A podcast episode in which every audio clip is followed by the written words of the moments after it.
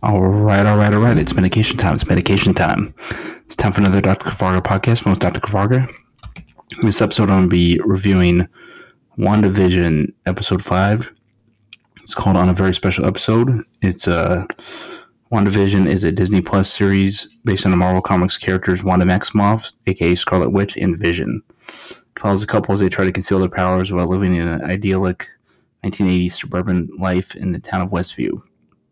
Its episode is set in the Marvel Cinematic Universe, sharing continuity with the uh, films of the franchise. It was written by Peter Cameron and Mackenzie Dohr and directed by Matt Shakman.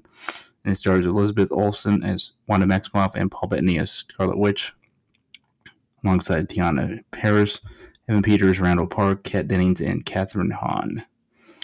All right, so uh, let me go this episode. Um, it first aired on February 5th, 2021, and is 41 minutes long.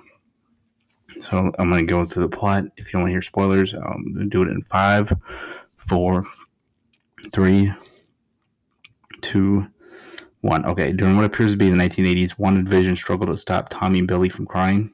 Those are their twin sons. Uh, Agnes offers to help look after the boys, but when she breaks character and asks if uh, Wanda if they should redo the scene, Vision becomes concerned there's something strange about her.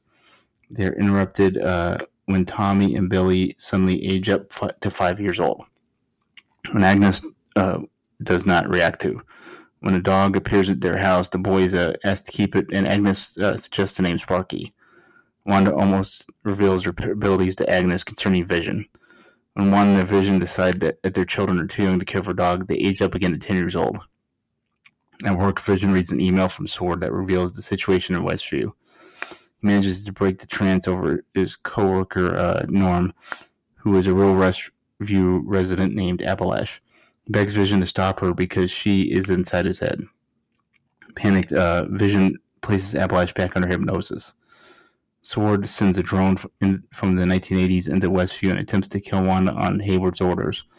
She emerges from the static field with the drone and warns Hayward to leave her alone, shielding Westview with a stronger field. After Sparky unexpectedly dies, the twins ask their mother to bring back to life, but she urges them to deal with uh, grief. Vision uh, returns from work and confronts Wanda about controlling the town, revealing that he cannot remember his life or identity before he came to Westview. Wanda says that not everything is under her control and that she does not know how it started. They're interrupted again when her previously dead brother Pietro arrives at the front door, but he's uh, this is the Quicksilver from X Men, not from the Avengers. Makes it even awesomer because I love the X Men Quicksilver. Uh, watching the broadcast, Darcy Lewis notes that Pietro has been recast. Uh, the commercial during the WandaVision program advertises Lagos paper towels. Yeah, two tones way up. The, the Quicksilver thing was great. It seems that we don't. You think Wanda's in control, but she might not be from how she's talking. And man, this is great two thumbs way, way up. This is fantastic. This might be the best series other than Mandalorian that they put out. Peace out, peeps. Have a going. Keys Out Crowns podcast. Recording again in 2021 at some point, probably after the pandemic's over uh, and everybody's vaccinated and all that. Um, new with new name, new co-host, and everything. Uh, meanwhile, Dr. Fargo podcast will be on the channel a few times a week as usual. And that's how it's going to be going. Uh, peace out, peeps. Have a good one. Stay inside, stay safe, and mask up. Peace and love. Have a good one.